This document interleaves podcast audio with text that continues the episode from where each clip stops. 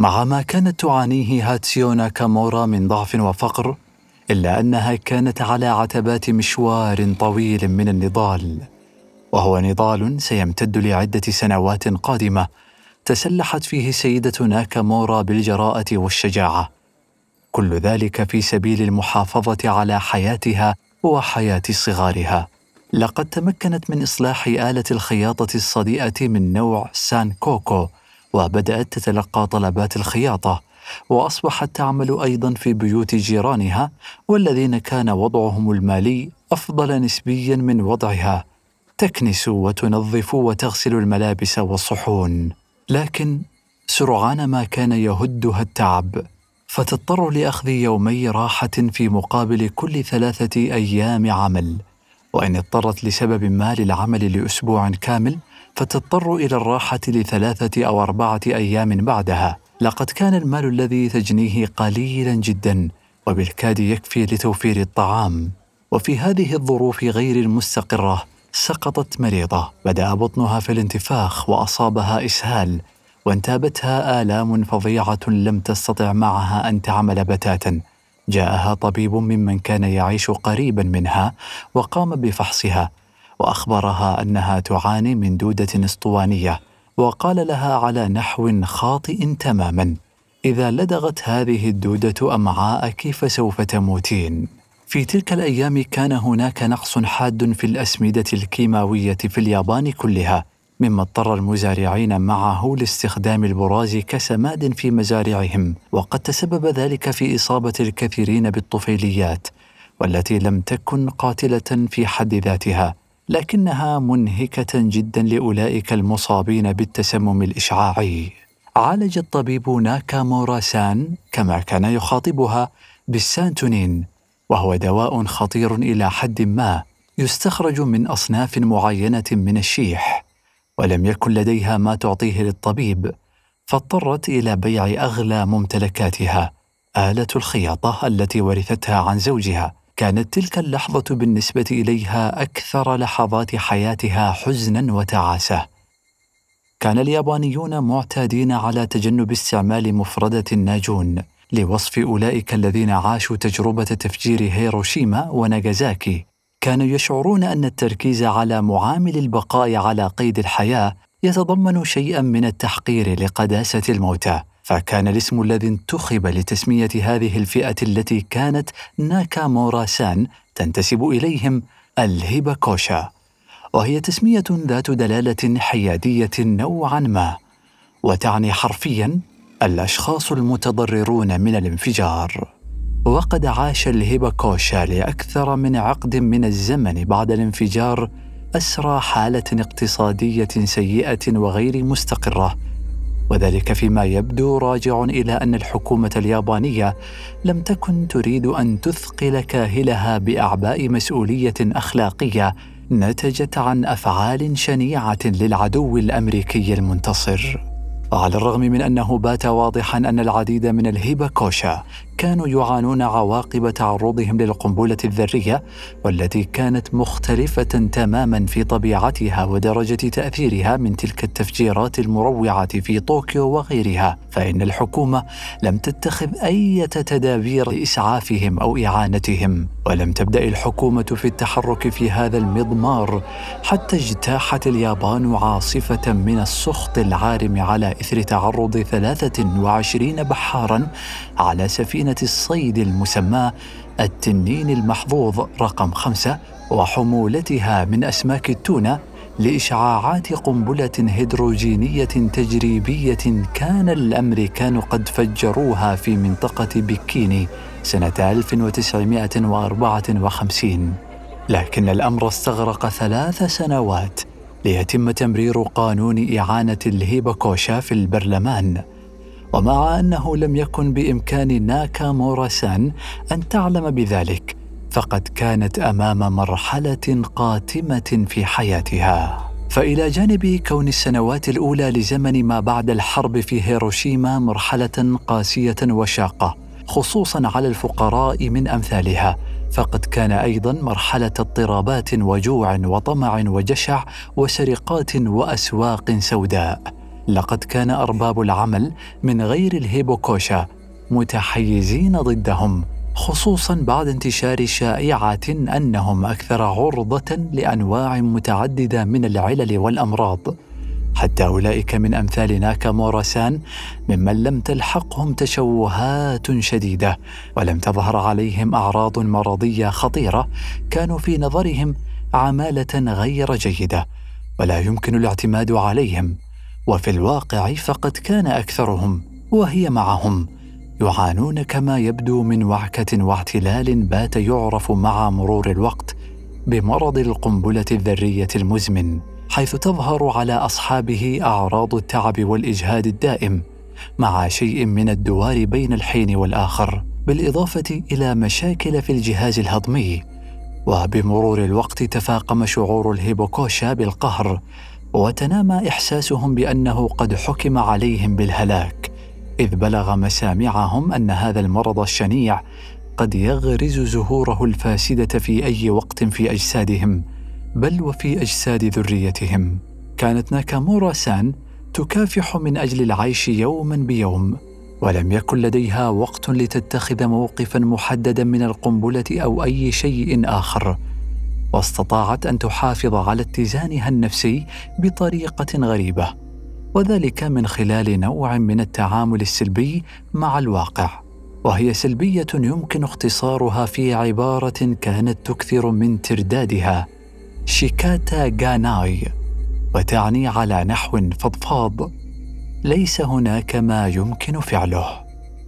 لم تكن متدينة، لكنها عاشت في ثقافة قد اصطبغت لفترة طويلة بالعقائد البوذية التي تقول بأن الاستسلام والخضوع قد يوصل المرأة إلى البصيرة، وقد كانت تشارك غيرها شعوراً عميقاً بالعجز أمام سلطة دولة تكتسب قوة إلهية منذ استعادة الميكي في عام ألف وثمانمائة وثمانية وستين للميلاد. وكان الجحيم الذي شهدته بعواقبه الوخيمة التي بدأت تتكشف من حولها يفوق قدرتها على الاستيعاب، فكيف يمكن لبشر أن يفعل شيئاً كهذا؟ كيف أمكن لقائد طائرة إينولا جاي أو الرئيس ترومان أو العلماء الذين صنعوا القنبلة أو حتى أولئك الأقربين من أفراد الجيش الياباني والذين أسهموا في تفجير الحرب أن يخلفوا كل هذا الدمار؟ لقد بدا الانفجار كما لو كان كارثة طبيعية، كارثة تكشف ببساطة حظها العاثر وقدرها المحتوم، والذي يتعين عليها قبوله بكل ما يحمله من معاناة. وحين تعافت قليلاً وشعرت بالتحسن قامت ببعض الترتيبات للعمل في توصيل الخبز لخباز يدعى تاكاهاشي، والذي كان يملك مخبزاً في نوبوري تشو.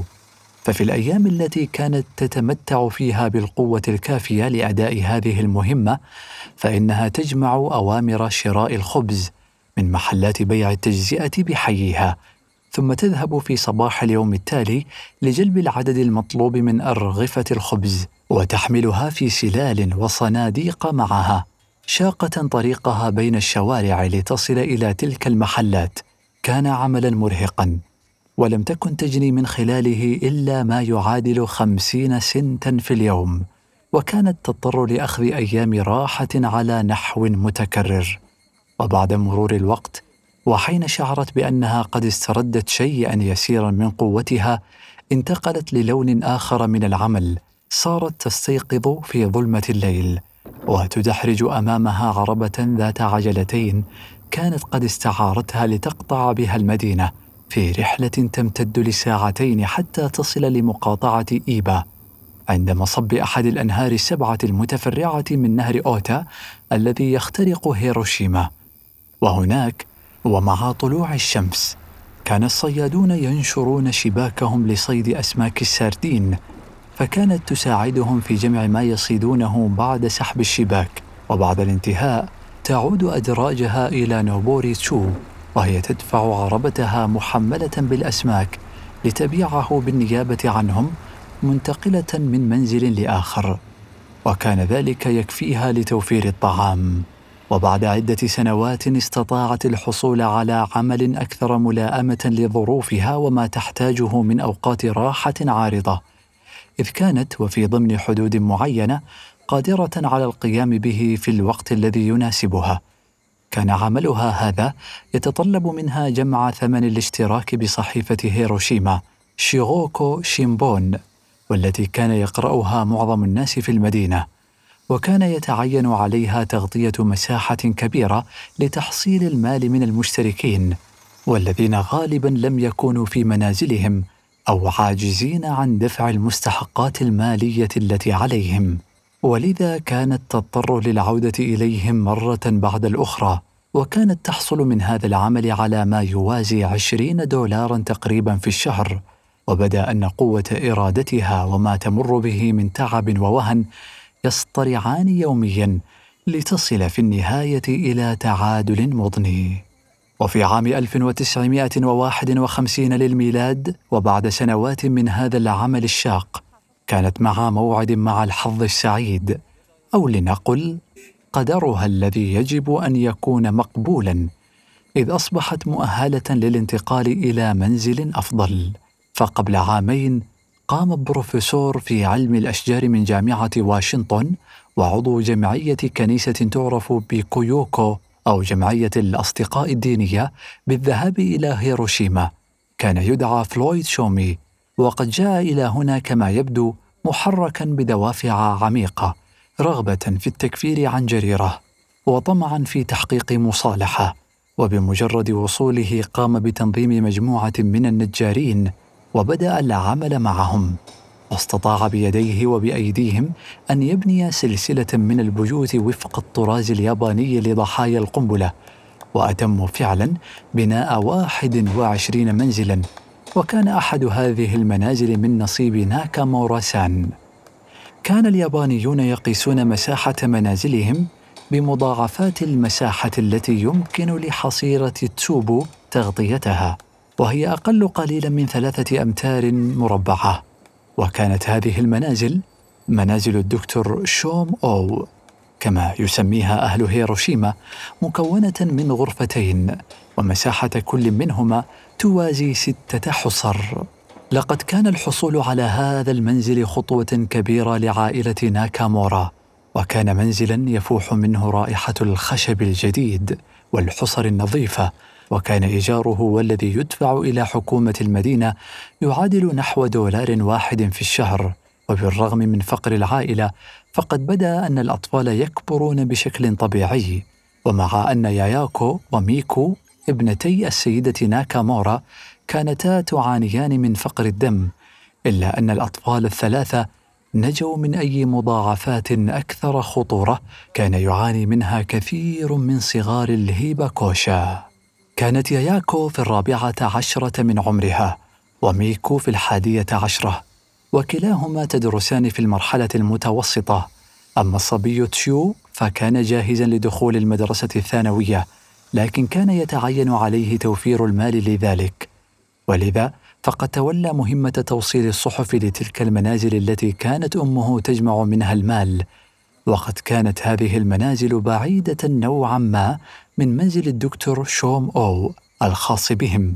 كان كوخهم القديم في نوبوري تشو فارغا لبعض الوقت، وبينما كانت ناكامورا سان تواصل عملها في جمع المال الخاص بالصحيفة، قامت بتحويل ذلك الكوخ إلى محل صغير للأطفال تبيع من خلاله البطاطا الحلوة المشوية والدكاشي أو الحلوى الصغيرة، بالإضافة إلى كعك الأرز ولعب الأطفال الرخيصة والتي كانت تشتريها من محلات بيع الجملة.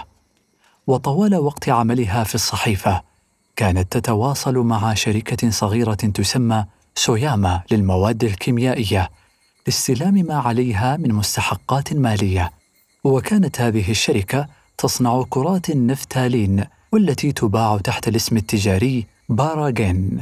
كانت إحدى صديقاتها تعمل هناك، واقترحت عليها في يوم ما أن تنضم معها للعمل في الشركة في تغليف المنتج في عبواتها الخاصة. كان مالك الشركة، وبخلاف كثير من أرباب العمل المتحيزين ضد الهيباكوشا، رجلا رحيما ومتعاطفا، وكان من ضمن الطاقم العامل عنده عدد من الهيباكوشا. أبدت ناكامورا سان معارضتها لهذا المقترح، معللة الأمر بأنها لا تستطيع العمل إلا لأيام محدودة على حدة، لكن صاحبتها أقنعتها بأن السيدة سوياما سيتفهم وضعها، وفعلا انضمت للشركة وابتدأت العمل. كانت النساء يرتدين زي الشركة ويقفن منحنيات إلى الأمام قليلا على أحد جانبي السير المتحرك، ويعملن بأسرع ما يمكنهن في تغليف نوعين من الباراجين في السلوفان، وكان للباراجان رائحة نفاذة تصيب بالدوار، وعند التعرض لها للوهلة الأولى فإنها تسبب حرقان العين. كانت مصنعة من مادة مضغوطة على شكل أقراص، ويتم تحويلها إلى كرات أكبر بحجم برتقالة صغيرة ليتم تعليقها في المراحيض اليابانية، حيث يصدر عنها رائحة نفاذة تقابل الرائحة الكريهة من الحمامات التي لا تصرف فيها المياه. وكانت ناكامورا سان تتقاضى على عملها هذا كونها مبتدئة مئة وسبعين ينا، وهو أقل من خمسين سنتا في اليوم. في البداية كان العمل مربكا لها ومتعبا بشكل رهيب ومقززا إلى حد ما. انتاب رئيسها بعض القلق نتيجة شحوبها، وكانت مضطرة للاعتذار عن عدم الحضور لعدد من الأيام، ولكنها بدأت تعتاد على المصنع شيئا فشيئا، واستطاعت تكوين عدد من الصداقات. كان الجو هنا أسريا، وبدأت شيئا فشيئا تحصل على بعض العلاوات. في فترتي الراحة التي تمتد لعشر دقائق، مرة في الصباح ومرة في المساء حين يتوقف السير عن التحرك، كانت ترتفع أصوات العاملات في القيل والقال والضحك، وكانت ناكامورا سان تشاركهن الحديث والضحك. وظهر أن هناك جانبا مخفيا بعمق في طبيعتها طيلة الوقت، جوهر من البهجة مركوز فيها، والذي كان يزودها حتما بالقوة اللازمة لمجابهة إنهاك القنبلة الذرية. كان شيئا باعثا على الحياة وأكثر دفئا من مجرد موقف الاستسلام السلبي وترداد شيكاتا غاناي. تعلقت بها الأخريات، فقد كانت تقدم لهن باستمرار خدمات صغيرة، وكن ينادينها بمودة وحب أوبا سان، والتي تعني تقريبا خالة. عملت في سوياما لثلاث عشرة سنة، وعلى الرغم من أنها كانت تدفع من حين لآخر ضريبة متلازمة القنبلة الذرية من رصيد طاقتها، إلا أن تجربتها الأليمة في ذلك اليوم من سنة ألف وتسعمئة وخمسة وأربعين أخذ في التراجع تدريجيا من دائرة وعيها. كانت حادثة التنين المحظوظ رقم خمسة قد وقعت في سنة ألف وتسعمئة وأربعة وخمسين، وهي السنة التالية من بدء ناكامورا سان العمل في سوياما للكيماويات. وفي فورة الغضب التي اجتاحت البلاد على إثر هذا الحدث، أضحى ملف توفير رعاية صحية لائقة بضحايا قنبلتي هيروشيما وناغازاكي قضية سياسية أخيراً. وفي كل عام تقريباً منذ عام ألف وتسعمئة وستة وأربعين وأثناء الذكرى السنوية لقصف هيروشيما، ينعقد اجتماع سلام تذكاري في حديقة كان مخططو المدينة قد خصصوها أثناء أعمال إعادة بناء المدينة كمركز للذكرى. وفي السادس من أغسطس سنة ألف وتسعمئة وخمسة وخمسين اجتمع نواب ومفوضون من جميع أنحاء العالم هناك في المؤتمر العالمي الأول لمكافحة القنابل الذرية والهيدروجينية. وفي اليوم الثاني لهذا المؤتمر تقدم عدد من الهيباكوشا ليدلوا بشهادتهم بعيون دامعة من إهمال الحكومة لمحنتهم. تحملت الأحزاب السياسية اليابانية قضيتهم، وفي عام ألف وتسعمئة وسبعة وخمسين مرر البرلمان أخيراً قانون الرعاية الصحية لضحايا القنبلة الذرية. تضمن هذا القانون بتعديلاته اللاحقة تعديل أربعة فئات ممن سيكون مؤهلا للحصول على الدعم الصحي، أولئك الذين كانوا في ضمن حدود المدينة في يوم الانفجار، وأولئك الذين دخلوا إحدى المناطق الواقعة في نطاق كيلومترين من مركز الانفجار في الأربعة عشر يوماً الأولى من الانفجار، وأولئك الذين كان لهم تواصل جسدي مع ضحايا القنبلة بتقديم الإسعافات الأولية أو في التخلص من جثث الموتى، وأولئك الذين كانوا أجنة في أرحام أي من النساء من الفئات الثلاث الأولى. كان القانون يقضي بتسليم هؤلاء الهيباكوشا ما يسمى بالدفتر الصحي، والذي سيؤهلهم لرعاية صحية مجانية. وبموجب تنقيحات تالية لهذا القانون، حظي ضحايا القنبلة ممن يعانون من مختلف آثاره البعدية على مخصصات مالية شهرية أيضاً. حرصت ناكامورا سان شأنها في هذا شأن كثير من الهيباكوشا على أن تنأى بنفسها بعيداً عن كل ما يمكن أن يثير الاضطراب أو يهيج الرأي العام، بل إنها لم تكلف نفسها كشأن الكثير من الناجين حتى عناء الحصول على الدفتر الصحي، وذلك بعد صدوره، ولم تسعى لاستلامه إلا بعد عدة سنوات. كانت عاجزة عن الذهاب إلى الأطباء باستمرار بسبب فقرها الشديد، ولذا فقد كانت تتصبر وحدها بقدر ما تستطيع في وجه ما يعرض لها من أمراض وأوجاع. وإلى جانب ما سبق، فقد كانت تنظر بعين الريبة ككثير من الناجين إلى الدوافع الخفية لأولئك السياسيين الذين يشاركون في تلك الاحتفالات والمؤتمرات السنوية. التحق ابنها توشويو بعد تخرجه مباشرة من المدرسة الثانوية بالخطوط الحديدية الوطنية اليابانية ليعمل في قسم الحافلات، وفي البداية كان يعمل في المكاتب الإدارية على الجداول الزمنية للحافلات، ثم انتقل للعمل في مجال المحاسبة. وحين بلغ منتصف العشرينات من عمره، تم ترتيب أمر زواجه من خلال إحدى القريبات ممن كانت على معرفة بعائلة العروس، بنى ملحقا بمنزلهم وانتقل إليه، وبدأ يساعد في إعالة أمه، وقدم لها ماكينة خياطة جديدة كهدية. أما ياياكو البنت الكبرى، فمع بلوغها الخامسة عشرة من عمرها وتخرجها في المدرسة المتوسطة، غادرت هيروشيما مباشرة، وذلك لمساعدة عمتها المريضة التي كانت تدير رايكان، وهو نزل على الطراز الياباني. وهناك ومع بعض الوقت وقعت في حب رجل كان يأكل في مطعم النزل، وتزوجته، فكان زواجا ناشئا عن الحب. أما البنت الصغرى ميكو، والتي كانت أكثر إخوتها عرضة لمتلازمة القنبلة الذرية، فقد تخرجت من المرحلة الثانوية، وأصبحت في نهاية المطاف مختصة في الطباعة على الآلة الكاتبة، وصارت تقدم دروسا في ذلك في مدرسة الطباعة. وبمرور الوقت تم ترتيب أمر زواجها أيضا، وجميعهم كانوا كوالدتهم بعيدين عن إبداء المناصرة لقضايا الهيباكوشا أو ركوب موجة التحريض ضد الأسلحة الذرية.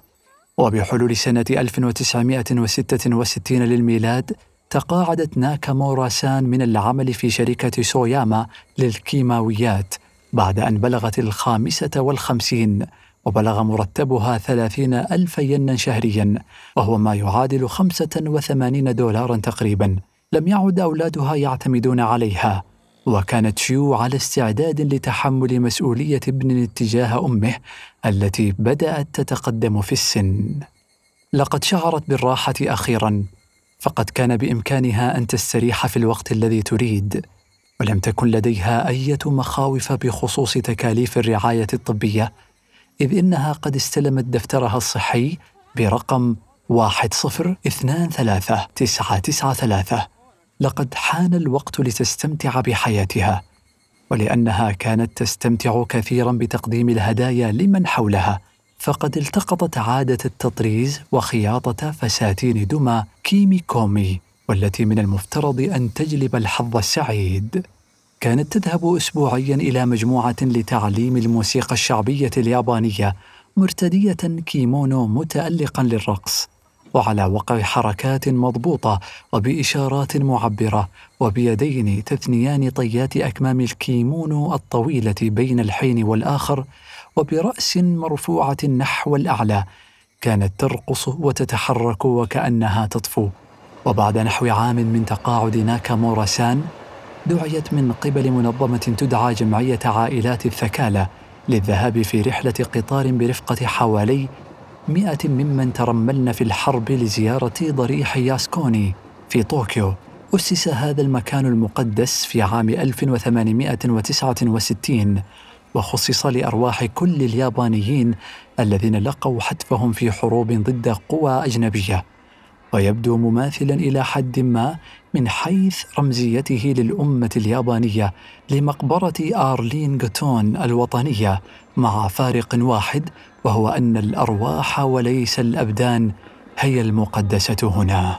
كان كثير من اليابانيين يعتبر هذا الضريح مركزاً للروح العسكرية اليابانية المشتعلة، ولكن الأمر بالنسبة لناكامورا سان كان مختلفاً، فهي التي لم تحظ برؤية رفات زوجها وظلت متعلقة بأمل عودته في يوم ما، وعاشت حياتها غافلة عن كل ما يدور حولها هنا. وقد وجدت أمر هذه الزيارة محيراً لها. كانت هناك حشود ضخمة من نساء المدن الأخرى عند الضريح، بالإضافة إلى نساء هيروشيما المئة التي رافقتهن ناكامورا سان، لكنها لم تستطع أبداً أن تستدعي أي إحساس بشبح زوجها المتوفى، وعادت من رحلتها وهي منزعجة.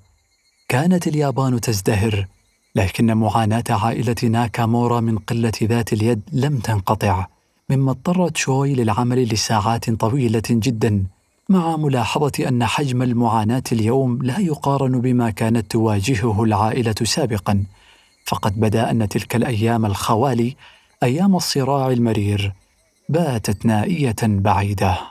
وفي عام ألف وتسعمئة وخمسة وسبعين تم مراجعة أحد قوانين دعم الهيباكوشا، وحصلت ناكامورا سان نتيجة لهذه المراجعة على بدل حماية صحية بمقدار ستة آلاف ين، وهو ما يعادل في ذلك الوقت حوالي عشرين دولاراً في الشهر، وهذا الرقم سيزداد تدريجياً ليصل إلى الضعفين.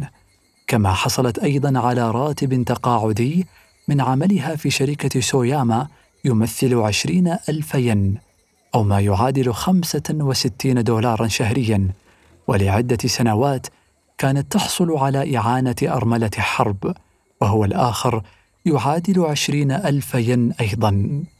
ومع ازدهار الوضع الاقتصادي للبلاد، فقد ازدادت الأسعار بطبيعة الحال بشكل حاد. في غضون سنوات قلائل ستصبح طوكيو أغلى مدينة في العالم.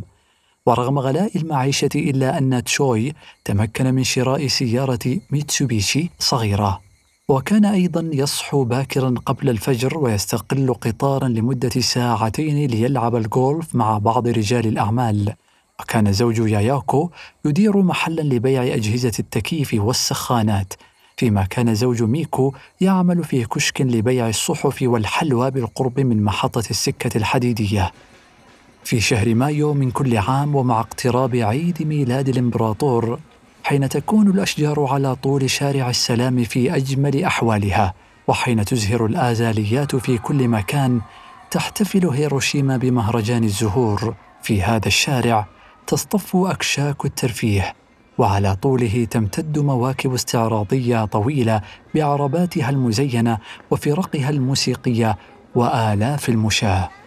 وبعد أربعين سنة من انفجار القنبلة الذرية، كانت ناكامورا سان هنا ترقص مع صويحباتها من جمعية الرقص الشعبي. ست راقصات في كل من الستين صفاً كنا يرقصن على إيقاع أغنية تبعث على السعادة، وواي أوندو، يرفعن أيديهن بإشارة تدل على البهجة، ويصفقن على إيقاع ثلاثي.